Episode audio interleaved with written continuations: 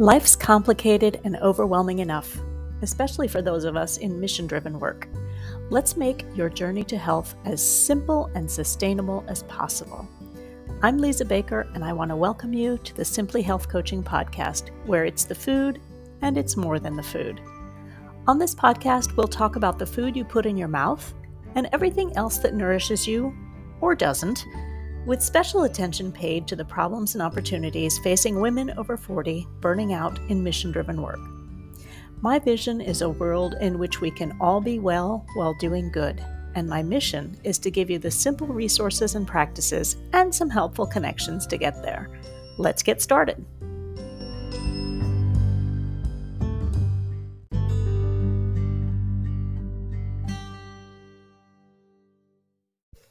This week's episode is brought to you by my midweek wellness workshops.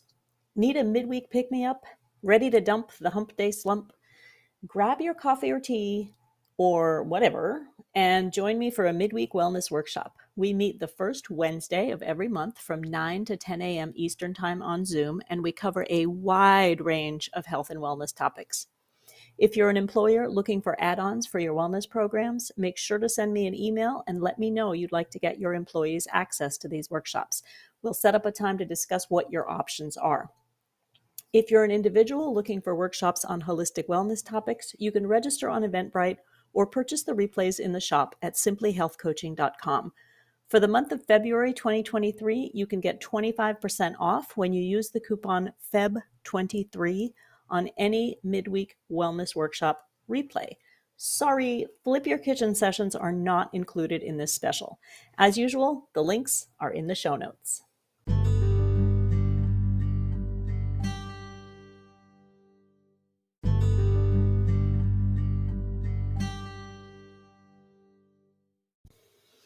I've written a lot about primary foods, and if you don't know what I'm talking about, you can just search my blog for primary foods and see how many posts actually mention those. Uh, so this week, I'm going to take the conversation in a slightly different direction. Just a reminder quarter one's back to basics theme is continuing with an exploration of the principles of integrative nutrition. And while I don't think that anyone at the Institute for Integrative Nutrition ever set down the principles, sort of like Moses and the Ten Commandments, um, this style of health and wellness coaching comes down to a really few basic tenets. And here are the principles as I see them. First of all, bioindividuality. If you don't know what that is, you can listen to last week's podcast episode. The link to that is in the show notes. Primary and secondary foods, the importance of mindset in our inner dialogue, and taking small, simple, sustainable steps daily over time. If you recall, secondary foods are the ones we put in our mouths.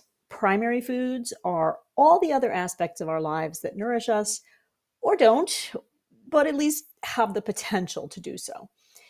And what often happens is that our level of satisfaction with these primary foods can really affect our relationship with our secondary foods. That's already leaning in the direction of uh, talking about emotional eating psychology. Stay tuned for that. Lots coming up about that in the upcoming months. There's a saying that runs something like energy flows where attention goes. And I always have to think really hard about how does that saying go? So maybe it's not the best saying, but it's still at the heart of my message this week. If you've ever done any sort of assessment in preparation for working with a coach, you've probably identified a few areas of your life that are flourishing and some that, well, just aren't. and when we pay close attention to the results of these exercises, we notice that in most cases, the flourishing areas feel nourishing to us. And the reverse is usually true. These areas flourish because we nourish them regularly in some way.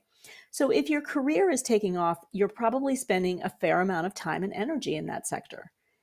When your closest relationships are thriving, you're likely devoting a fair amount of attention to them. And as you invest in moving your body more, your body rewards you with better and better performance. The more you practice meditation, the more you feel the rewards, etc. So it's sort of a mutual nourishing. I nourish you, in return, you nourish me. So it's not just that our primary foods um, nourish us. By turning our attention to those that don't nourish us, we can nurture them back to health and make ourselves more holistically healthy. It's a cycle. And yes, it requires that we, quote unquote, do the work. What does that work look like? It's tempting to keep pouring ourselves into what's going well. So it looks like us getting honest about the areas of our lives that are feeling a bit subpar, and then investing some energy in nurturing them. Just as with making changes in our eating style, shifting our lifestyle choices can feel really daunting. So I suggest you take the same approach. Make simple, small, sustainable shifts daily. How small? Well, if you're a couch potato and you want to run a marathon, or even a 5K or just a mile, start with walking to the mailbox every day for a week.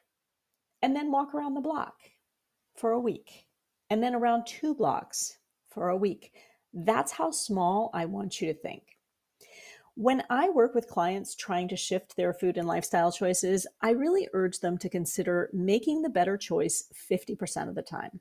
Not 75%, not 80, not 90%, and definitely not 100%, because we want you to succeed. And aiming for 100% is more likely to make you feel like a failure when you don't hit the mark.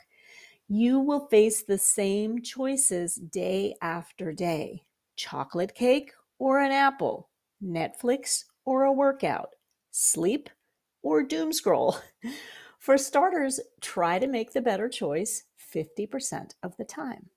Once 50% of the time feels easy, kick it up a notch, then do it again. This may seem like a ridiculously low bar, and think of it this way if you're making the poor choice 100% of the time right now, 50% is a vast improvement. And yes, it's going to take weeks, months, maybe even years to make this shift. And made this way, it's much more likely to stick. It's kind of like gardening. It takes a while to sprout the seed. Nurture it, support it, make sure it's growing straight, make sure it's getting as big as it can. So it's important to not forget to celebrate even the 50%. Celebrate the sprout stage. we are so hardwired to see the times we quote unquote failed that we forget to celebrate the times we succeeded. And we're going to talk a lot more about that next week. So, if you spent last week thinking about where you get your advice on getting healthy and you're ready to listen to yourself for a change rather than looking outside yourself for advice, identify one primary food in which you want to make a change. Remember, it's not necessarily what and how others say you should be working on. And I urge you to pick an area that doesn't feel great right now. Like I said, it's really easy to pour yourself into career if, if career is going really well. Look for an area of your life that does not feel so great. And then ask yourself, what's the smallest step you can take in that one area? The one in which you can clearly identify the better and the worst choice. This week, aim for making that better choice 50% of the time. And if your New Year's resolutions are fading into the rearview mirror, be sure to join my March midweek wellness workshop. Uh, it's all about goals and intentions, why they fade into the background, why we don't reach our goals, and if we are goal and intention oriented, how we can set better goals and intentions and make progress toward them. Group rates are available as are subscriptions that get you all 20 virtual events of 2023. So either go to Eventbrite and register or email me if you want to explore the group or subscription option.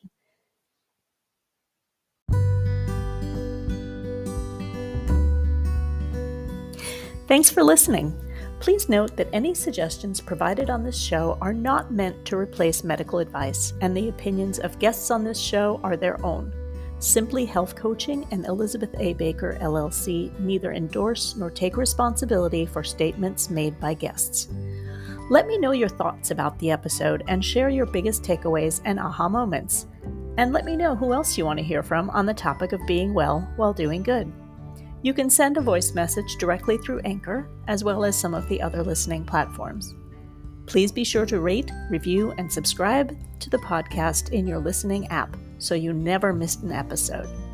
Love the podcast? You can support it with a donation directly from the podcast homepage in most listening apps. If you'd like to know more about my work, visit my website at simplyhealthcoaching.com. As always, the link is in the show notes.